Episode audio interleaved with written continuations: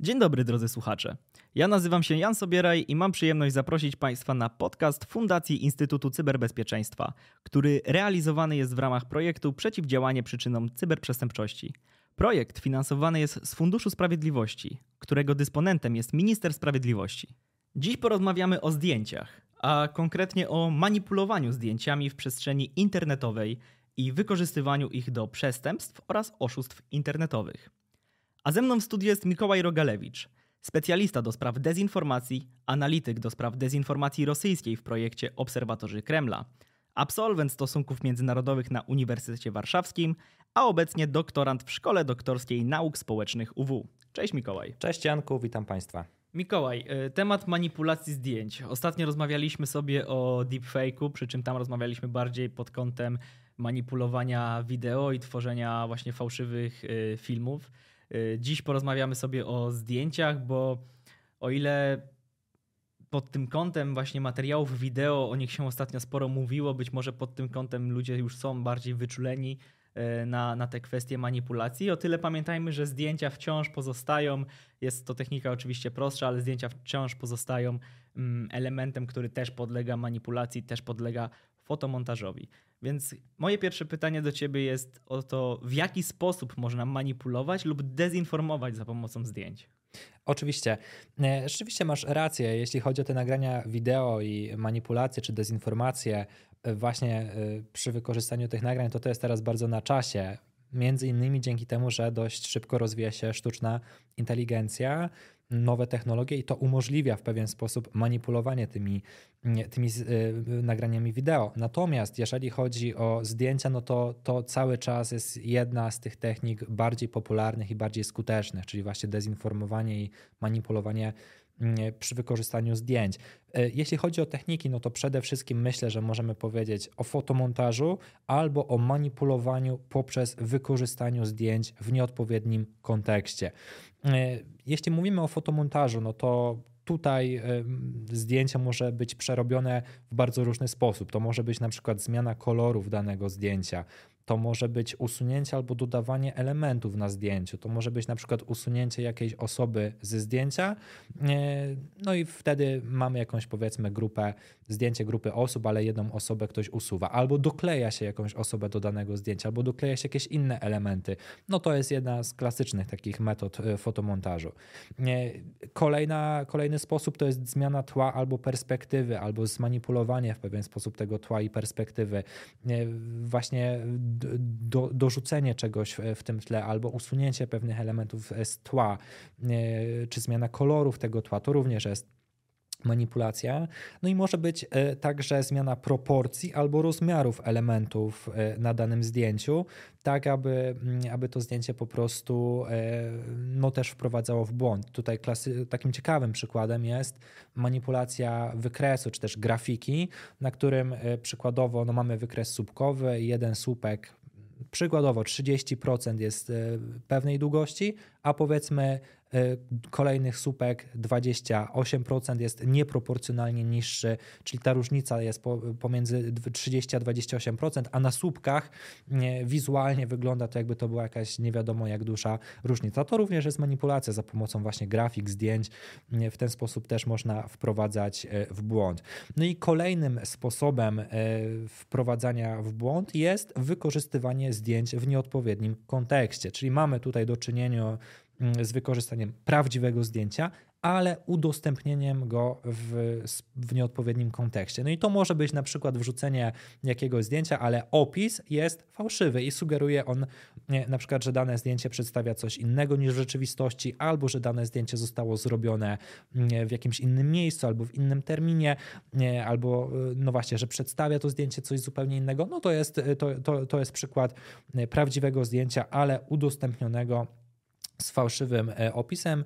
Kolejny sposób manipulowania no to jest wrzucanie starych zdjęć, ale w taki sposób, że sugerują one, iż dane zdjęcie obrazuje jakieś aktualne wydarzenia. I tutaj również to może być opis, który wprowadza w błąd i jest w nim informacja, że to jest jakieś aktualne wydarzenie, no ale też jeżeli dzieją się jakieś rzeczy dość takie, o których się bardzo dużo mówi, no to samo zdjęcie może po prostu sugerować to, że przedstawia jakieś wydarzenie, a w rzeczywistości na przykład było to wydarzenie z przeszłości. No i to jest również ten przykład manipulowania za pomocą zdjęć. Więc jeśli chodzi o sposoby i techniki, to myślę, że przede wszystkim można mówić właśnie o fotomontażu albo o wykorzystywaniu zdjęć prawdziwych, ale w nieodpowiednim kontekście. Jak tak o tym mówisz, to od razu moje myśli biegną w stronę kwestii wschodniej. Tak jak mieliśmy do czynienia czy to z protestami na Białorusi w sierpniu 2020 roku, czy z początkiem kolejnej fazy wojny na Ukrainie z lutego 2022 roku, czy po prostu jak rozmawiamy na temat niestabilnej sytuacji politycznej w niektórych państwach na Bliskim Wschodzie, że sięgamy po jakieś zdjęcie, być może nawet z prawdziwych wydarzeń i po autentyczne zdjęcia, tylko sprzed X lat i przedstawiamy je w kontekście, zobaczcie co się dzieje w miejscu X, Y, Z, właśnie tam to, z tym mamy teraz do czynienia, jest sytuacja taka i taka. I pamiętam, że był taki moment na początku właśnie inwazji rosyjskiej w 2022 roku, gdzie sięgano po zdjęcia z frontu, gdzieś tam z działań zbrojnych, czy z przemieszczania się wojsk, czy przerzutu sprzętu wojskowego, z podpisem, że to się dzieje teraz, to się dzieje w tej chwili, tam luty, marzec, a tak naprawdę to były zdjęcia z 17, 18 roku, czy nawet z początku z 14 roku, ale i dalej to była sytuacja faktycznie na Ukrainie, tylko że przedstawiana w innym kontekście, w jakiś sposób manipulowana, no po prostu nieprawdziwa. No i w ten sposób możemy przejść płynnie do tego, jakie zagrożenia wiążą się z manipulacją zdjęciami. Czy manipulacja zdjęciami może być wykorzystywana do oszustw i przestępstw internetowych? No a jeśli tak, to prosiłbym Cię o kilka przykładów, o kilka słów, w jaki sposób. Oczywiście, no tutaj tych zagrożeń jest rzeczywiście wiele.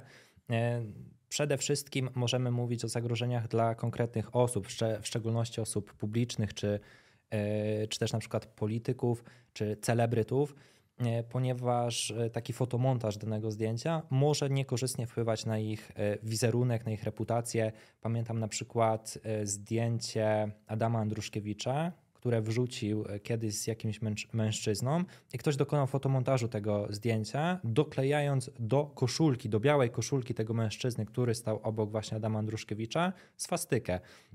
No i to był oczywiście fotomontaż. Na oryginalnym zdjęciu ten mężczyzna miał po prostu samą białą koszulkę, no ale doklejenie tej swastyki całkowicie zmieniało wydźwięk całego zdjęcia, no i dość istotnie uderzało w samego Adama Andruszkiewicza, ale także tego mężczyznę, który pozował z nim do zdjęcia, no bo później pisano, że Adam Andruszkiewicz właśnie pozuje z mężczyzną, który gdzieś tam identyfikuje się z poglądami nazistowskimi, a to był oczywiście fałsz. To była manipulacja zdjęciem, to był fotomontaż. No i takie zagrożenia właśnie dla konkretnych osób oczywiście istnieją. Ponadto manipulacja zdjęciami może stwarzać także zagrożenie na przykład dla przedsiębiorstw i pokazanie jakiegoś przedsiębiorstwa w niekorzystnym świetle, czy na przykład członków zarządu, prezesa zarządu jakiejś spółki, który jest na wydarzeniu, na którym no, przykładowo nie powinien być ze względu na działania swojej spółki, to też może wpływać negatywnie zarówno na wizerunek samego prezesa, samego zarządu, czy też ogólnie samego przedsiębiorstwa. Więc w ten sposób no, ci oszuści internetowi mogą także uderzać w różne przedsiębiorstwa. Pamiętam też swego czasu dość popularne w mediach społecznościowych było wrzucanie jakiegoś zdjęcia z szokującą informacją, że na przykład jakiś celebryta zginął w wypadku albo nie żyje. No i takie informacje, które na przykład pojawiły się na Facebooku, był wrzucany link do artykułu i po kliknięciu w ten artykuł było widać jakieś tam zdjęcie tego aktora, celebryty czy jakiejś znanej osoby, a następnie pojawiała się informacja, że żeby przeczytać cały artykuł albo żeby obejrzeć resztę zdjęć, to trzeba zalogować się do Facebooka, no i po wpisaniu danych te dane mogły zostać po prostu wykradzione, te dane logowania do Facebooka, więc no to było też oczywiście oszustwo i na tego typu clickbaity trzeba było po prostu uważać. Teraz mam wrażenie, że trochę mniej się tego może pojawiać. Jeśli chodzi o same zdjęcia, jak one mogą być też wykorzystywane do różnego rodzaju no, działań, można by powiedzieć, niegodziwych, no to trzeba także wspomnieć o wykorzystywaniu zdjęć przez trolle i wykorzystywaniu tej strony sztucznej inteligencji, która generuje zdjęcia osób, które w rzeczywistości nie istnieją. This person does not exist, tak się nazywa ta strona. No i trolle mogą wygenerować sobie zdjęcie jakiejś osoby, która wygląda oczywiście bardzo realnie, ale w rzeczywistości ta osoba nie istnieje. No i to zdjęcie jest wykorzystane przez trolle przede wszystkim do uwiarygodnienia swojego konta w mediach społecznościowych, tak żeby wyglądało one to konto po prostu na bardziej rzetelne, a te zdjęcia rzeczywiście wyglądają bardzo wiarygodnie. No, inne przykłady to na przykład tworzenie fałszywych dokumentów, dowodów osobistych, paszportów, wizytówek firmowych, na przykład w celu oszustw finansowych czy też kradzieży tożsamości. Mogą być tworzone fałszywe zdjęcia, powiedzmy, jakichś dokumentów, tak aby dyskredytować jakieś osoby czy jakieś organizacje. No i to wszystko sprawia, że po prostu za pomocą tych zdjęć można rzeczywiście realnie oddziaływać i wprowadzać w błąd, czy też dezinformować. Więc jeśli chodzi o zagrożenia, no to te zagrożenia wskazałbym jako takie jedne z ważniejszych w kontekście właśnie manipulowania czy też dezinformowania zdjęciami. Jak tak o tym opowiadasz, to przyszedł mi do głowy taki przykład takiego wykorzystania, czy to manipulowania zdjęciami, czy to fotomontażu, czy w ogóle wykorzystywania zdjęć ze źródła, do którego nie mamy praw, pod kątem oszustwa finansowego, czy naciągnięcia ludzi na wydanie swoich pieniędzy, czy nadużywania zaufania opinii publicznej. I tutaj myślę o dwóch takich sytuacjach. Pierwsza to jest wydaje mi się, że dość często spotykany zabieg w modelu handlu dropshippingowym, czyli sytuacja, w której marka XYZ reklamuje swój produkt jako produkt wysokiej jakości, jako produkt jakiś innowacyjny, a jak wejdziemy sobie do nich na stronę internetową, to niby znajdujemy potwierdzenie w jakości tego produktu poprzez zdjęcia, na których osoby, które podają się za klientów danej firmy, wykorzystują ten produkt, tam są dopisane ich opinie, ich awatary, no ale bardzo często dochodzi do sytuacji, w której zdjęcie jest wzięte czy to z Shutterstocka, czy w ogóle jest ukradzione z jakiegoś innego serwisu, czy innej marki i na przykład produkt, z którego osoba na zdjęciu korzysta, jest podstawiony, czy jest podmieniony na produkt tej firmy, która się reklamuje. Więc tutaj mamy taką sytuację, no właśnie tej manipulacji zdjęciami celem uwiarygodnienia marki, czy uwiarygodnienia produktu. Swoją drogą bardzo często się okazuje, że te produkty, które są w taki sposób reklamowane, pochodzą z serwisów typu Alibaba czy innych serwisów takiego masowego handlu z Chin. No i okazuje się, że wielokrotnie przepłacamy za ten produkt. Nie jest to może i przestępstwo, ale na pewno jest to oszustwo co do jakości, jakiej spodziewamy się kupując dany produkt. Innym przykładem, który mi też przyszedł do głowy, jest sytuacja, w której marka podobnie manipulując zdjęciami czy manipulując profilami jakby opinii swoich użytkowników sięga po zaufanie publiczne. No i w ten sposób reklamuje jakieś suplementy czy jakieś leki, podstawiając zdjęcie osoby, która nie istnieje, ale jest wzorowana na postaci lekarza. No i w ten sposób, wykorzystując po prostu zaufanie publiczne, reklamuje się do sprzedaży no leków to może niekoniecznie, bo być może jest to bardziej gdzieś tam regulowany rynek, ale suplementów to się faktycznie zdarza i to może być taki przykład gdzieś tam nadużywania tej opinii publicznej, jej zaufania i po prostu służące wykorzystywaniu finansowemu. A chciałbym teraz przejść do tematu tego, na jakie tematy powstaje najwięcej dezinformacji właśnie przy wykorzystywaniu takich manipulowanych zdjęć czy fotomontażu. No tutaj jeśli chodzi o tematy, to one są naprawdę bardzo różne i manipulować zdjęciami można na tak naprawdę każdy temat. Myślę, że dość dużo nieprawdziwych informacji przy wykorzystaniu zdjęć powstaje no właśnie na tematy polityczne czy też społeczne, które mają na celu w jakiś sposób dyskredytowanie konkretnego polityka, partii politycznych, czy na przykład jakichś inicjatyw społecznych, wydarzeń, które gdzieś tam się dzieją społecznie, to myślę, że na ten temat, na te tematy tych dezinformacji jest rzeczywiście sporo, bo też dość łatwo za pomocą zdjęć, za pomocą nieodpowiedniego kontekstu można po prostu wprowadzać w błąd. Dość popularnym tematem obecnie generalnie samej dezinformacji są kwestie klimatyczne i migracyjne. I tutaj tych nieprawdziwych informacji wokół właśnie klimatu czy wokół migracji też pojawia się bardzo dużo.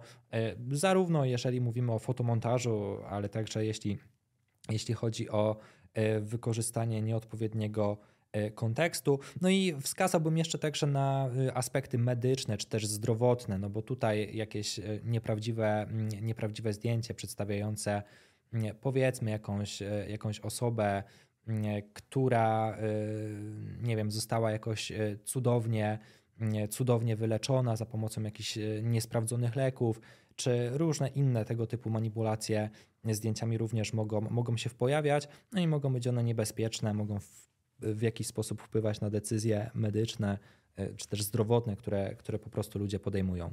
A byłbyś w stanie podać jakieś przykłady manipulacji zdjęciami, czy jakieś przykłady fotomontażu, które szczególnie zapadły ci w pamięć, albo które są przykładami, które rzeczywiście miały miejsce, rzeczywiście się wydarzyły? Jak najbardziej. No, myślę, że dość ciekawym przykładem takiego fotomontażu, w którym wykorzystano zmianę kolorów na zdjęciu, bo to jest też dość ciekawa technika manipulacji, było zdjęcie Donalda Trumpa, na którym dość mocno wyostrzono mu kolor twarzy i ta twarz Donalda Trumpa wyglądała na bardzo wręcz pomarańczową, a w rzeczywistości no to zdjęcie wyglądało inaczej, ta twarz no nie była aż tak bardzo kolorowa. To jest dość ciekawy przykład właśnie z tego względu, że mam wrażenie, że takich fotomontaży, w których jakoś istotnie manipuluje się kolorami na zdjęciu, nie ma aż tak dużo jak takich fotomontaży, gdzie się coś dokleja albo usuwa się pewne elementy ze zdjęcia. No na pewno można pod kątem podmiany kolorów flagi podmieniać, kolory flag i bardzo łatwo jest dokonać takiej manipulacji, w której wrzucamy zdjęcie, nie wiem, dajmy na to naszego Pałacu Prezydenckiego i podmieniamy flagę polską na flagę ukraińską, jednocześnie wrzucając, bo wiemy, że tych flag w Warszawie trochę wisi, można je spotkać, więc nikt nie byłby zdziwiony, że być może faktycznie taka flaga zawisła, a jednocześnie podmieniając takie kolory, nawet jeżeli to nie jest prawda, od razu automatycznie wrzucamy do dyskusji kolejny jakiś zabieg polaryzujący opinię społeczną na temat sytuacji za wschodnią granicą i pomocy uchodźcom, w ogóle obecności Ukraińców w Polsce. Tak, no rzeczywiście w ten sposób można by też stworzyć takiego fake newsa. Nie wiem, czy akurat taki się pojawił, znaczy, ale... ja akurat ten wrzucam tak po prostu z głowy, jako przykład. Że coś takiego mogłoby się wydarzyć. Oczywiście i jak najbardziej. To jeśli chodzi o tą manipulację kolorami zdjęcia, to rzeczywiście coś takiego oczywiście mogłoby się pojawić. My tutaj mówiliśmy też trochę o różnego rodzaju zagrożeniach, czy też tematach.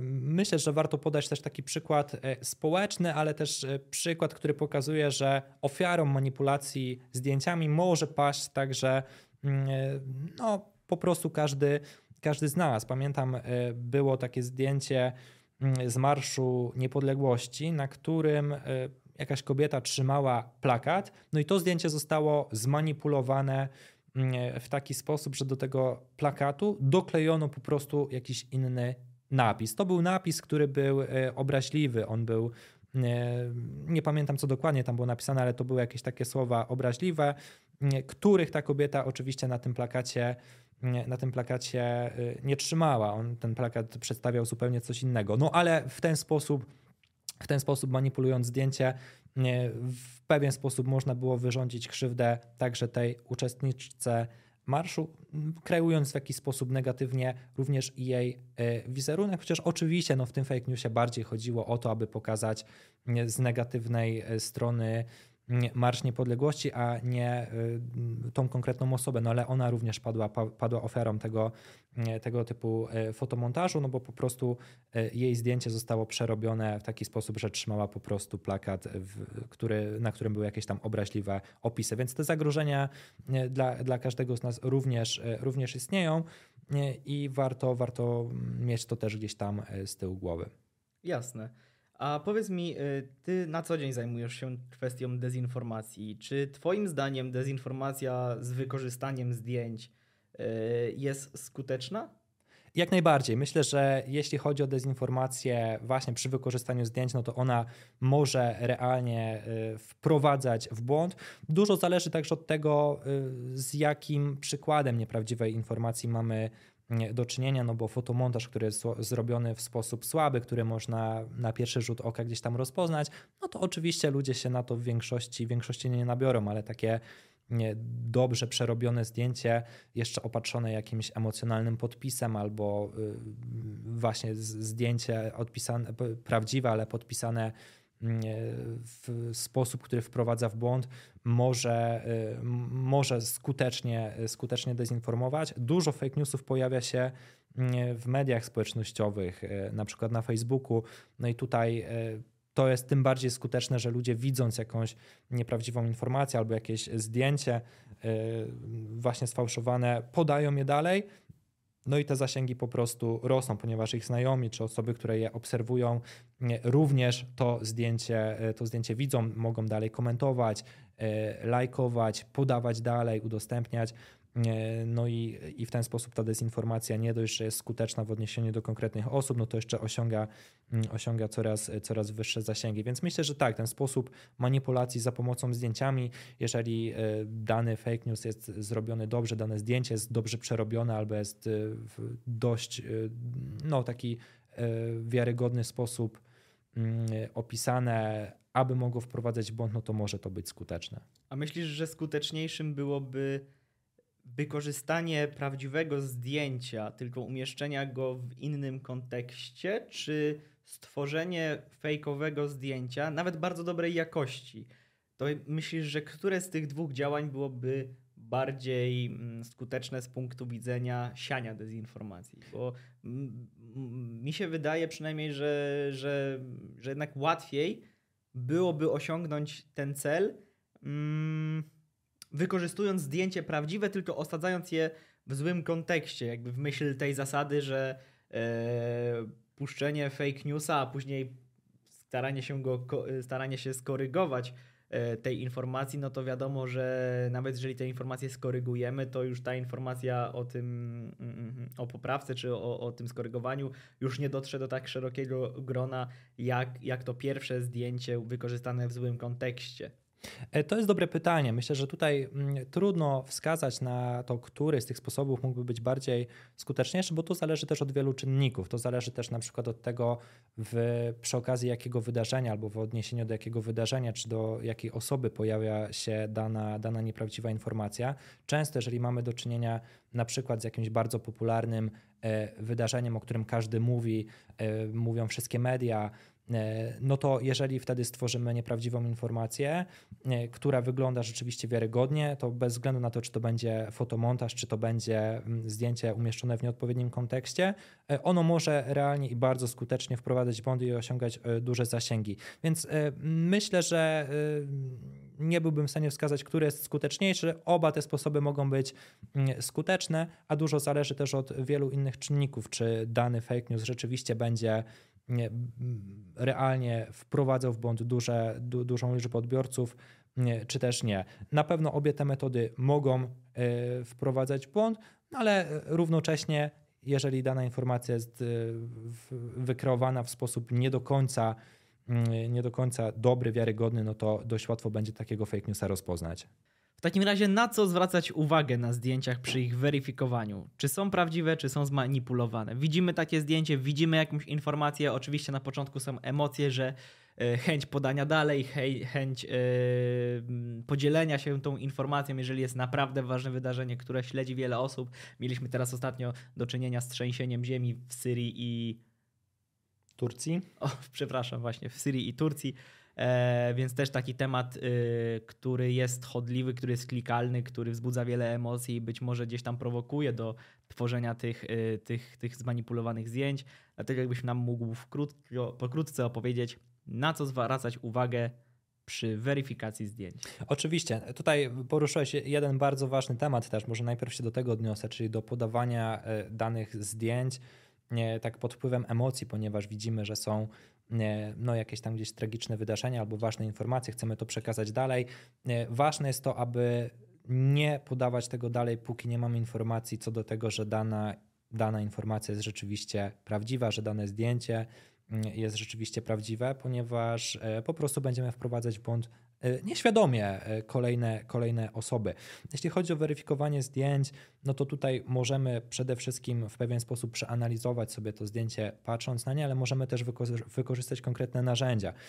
Jeśli chodzi o samo zdjęcie, no to przede wszystkim patrząc na nie, warto zwrócić uwagę na to, czy każdy z elementów na tym zdjęciu zachowuje odpowiednie proporcje, czy coś nie jest na przykład proporcjonalnie za duże, za małe, czy wszystko, jeśli o tło, o perspektywę się zgadza, czy tutaj coś po prostu nie wygląda nienaturalnie. Można także patrzeć na zdjęciu na cienie, czy gdzieś te cienie nie padają po prostu w sposób nienaturalny, czy ten cień nie jest na przykład nienaturalnie za duży, albo czy nie pada w złą stronę. Czasami na zdjęciu jest widoczne słońce, no i można sobie w pewien sposób wywnioskować, patrząc też na to, jak padają inne cienie, czy tutaj te cienie padają w odpowiedni sposób, no bo możemy mieć dwie osoby, które stoją w podobny sposób, ale te cienie padają w zupełnie inny sposób, no to można z tego wywnioskować, że coś tam się po prostu nie zgadza. To, na co na początku można też zwrócić uwagę, to czy zdjęcie jest po prostu dobrej jakości, bo zdjęcia, które są przerobione, często są słabej jakości, są niewyraźne. Jak dokonany jest fotomontaż, no to gdzieś tam właśnie to zdjęcie może na tej jakości stracić. Nie zawsze. To, że zdjęcie jest dobrej jakości, nie musi oznaczać od razu, że to jest zdjęcie prawdziwe, ale często zdjęcia, które są słabej jakości, mogą być zdjęciami, które w jakiś sposób zostały po prostu przerobione. No i to, co jest również bardzo istotne, no to jest właśnie weryfikacja kontekstu. Czy ten opis zdjęcia jest po prostu prawdziwy, bo na przykład opis może sugerować jedno, no ale patrzymy na zdjęcie i widzimy, że niektóre elementy wskazują na to, że to zdjęcie może przedstawiać coś innego, że na przykład rozpoznajemy jakiś budynek i widzimy, że to zdjęcie zostało w rzeczywistości zrobione w innym kraju, albo widzimy datę publikacji tego zdjęcia, albo w opisie jest napisane, że zostało opublikowane wtedy i wtedy, no a na zdjęciu widzimy, że powiedzmy pogoda albo warunki, które gdzieś tam panują, po prostu wskazują na to, że ono nie mogło zostać zrobione w tym terminie, w tej porze roku, więc na to też warto zwracać uwagę, czy na podstawie tego zdjęcia i różnych elementów na tym zdjęciu możemy wywnioskować, że dany opis jest na przykład nieprawdziwy. Często nie będzie się dało tego zrobić, no ale warto też sobie na to zwrócić uwagę. A jakie narzędzia możemy wykorzystywać do weryfikacji zdjęć? Jak możemy sobie pomóc, kiedy trafiamy na to zdjęcie, kiedy staramy się pamiętać o tym, żeby je weryfikować, kiedy przestrzegamy zasad, o których wspomniałeś, a jednak nie jesteśmy do końca pewni albo nie ufamy swojemu osądowi. Jakie narzędzia możemy wykorzystać do weryfikacji zdjęć, jak one działają, no i co jesteśmy w stanie sprawdzić? Tutaj, jeśli chodzi o takie najpopularniejsze narzędzie do weryfikacji zdjęć, no to jest to Google Images, czyli wyszukiwanie obrazów w Google. No i w porównaniu do tych narzędzi, na przykład do weryfikowania wideo, no to te narzędzia, które służą do weryfikacji zdjęć, są na pewno dużo prostsze w obsłudze i tak naprawdę Google Images może obsługiwać każdy z nas, bo ono nie jest szczególnie skomplikowane. Tam po prostu wystarczy załadować dane zdjęcie na przykład z komputera albo po prostu wysłać link do danego zdjęcia, które widzimy w internecie. Czyli tak zwane wyszukiwanie obrazem. Tak, czyli wyszukiwanie obrazem z angielskiego Google Images. I co to narzędzie nam pokazuje? No przede wszystkim narzędzie wyszukuje nam podobne zdjęcia do tego, które weryfikujemy. Czyli za pomocą tego możemy znaleźć na przykład oryginalne zdjęcie, na podstawie którego został wykonany fotomontaż.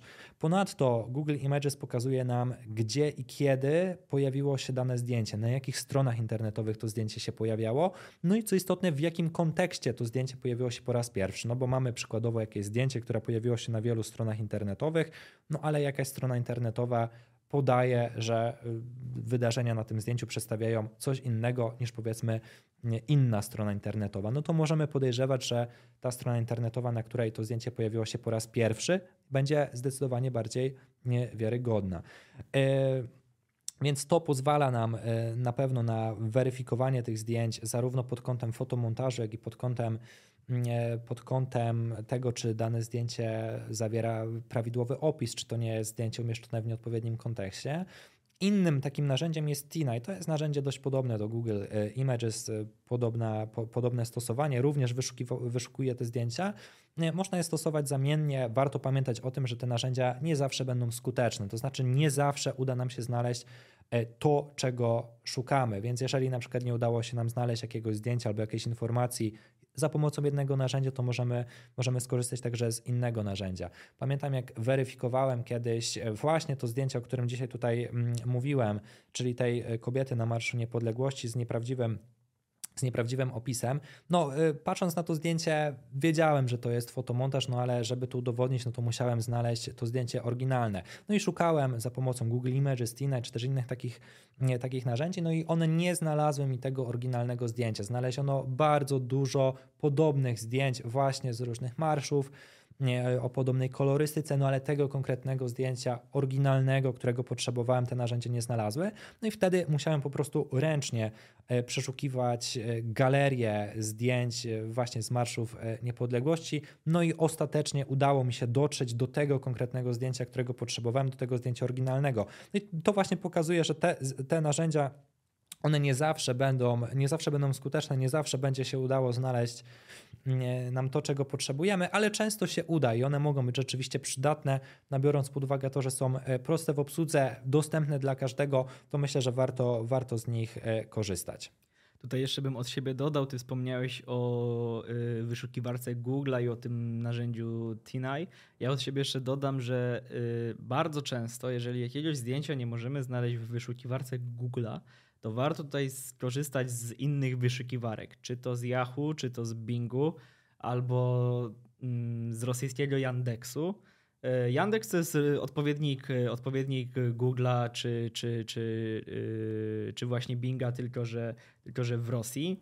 I bardzo często będzie sytuacja, w której wrzucając tam zdjęcie do Yandexu, tak samo jakby wyszukiwaniem obrazu, będziecie Państwo w stanie znaleźć zdjęcia, których nie byliście w stanie znaleźć w tych przeglądarkach flagowych innych państw. Ja od siebie jeszcze dodam, że miałem okazję brać udział w szkoleniu z OSINT-u, czyli z Białego Wywiadu, gdzie w trakcie zajęć postawiono przed nami takie zadanie, dając nam kilka zdjęć w dwóch turach.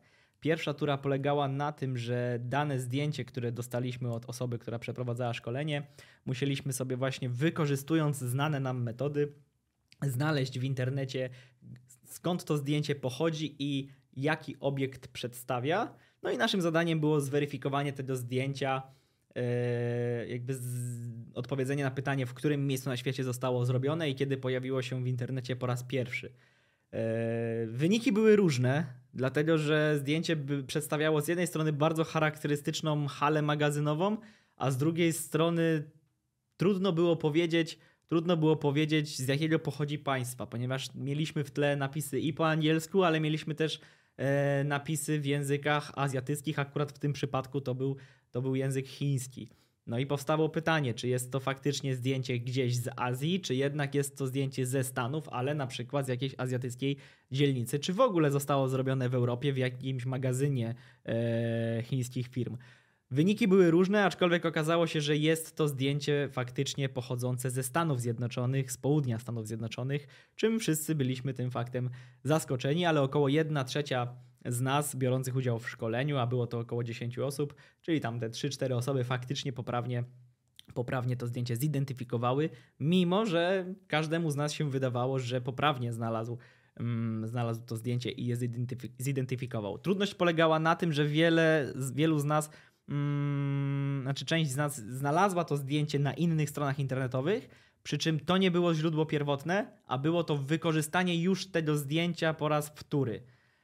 Czyli ten ciąg, co jaki czas to zdjęcie pojawiało się w internecie, był dość długi. Jeżeli ktoś znalazł je na przykład sprzed 2 lat, a później znalazł sprzed 3, to uznawał, że okej, to sprzed 3 jest w takim razie już tym pierwotnym, a wcale nie, bo to trzecie było jeszcze któreś tam w kolejce, więc tutaj trudność polegała na tym, żeby naprawdę dobrze to przeszukać.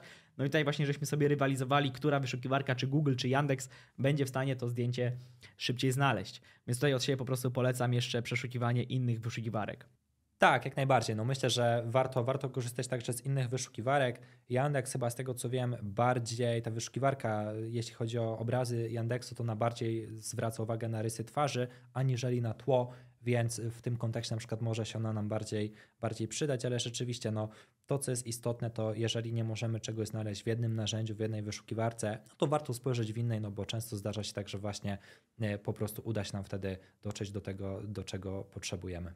Tak, ja też spotkałem się z taką opinią właśnie, że to wyszukiwanie twarzy w Yandexie no, działa nad wyraz skutecznie i faktycznie akurat pod tym kątem działa sprawniej niż wyszukiwarki te, które są być może nam bardziej znane, czyli tam Google, Bing, Yahoo.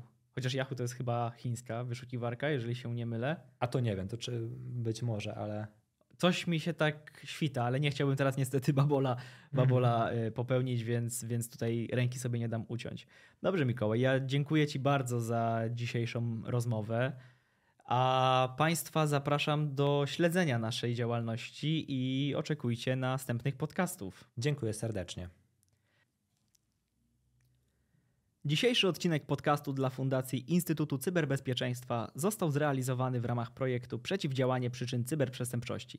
Projekt finansowany jest z Funduszu Sprawiedliwości, którego dysponentem jest Minister Sprawiedliwości.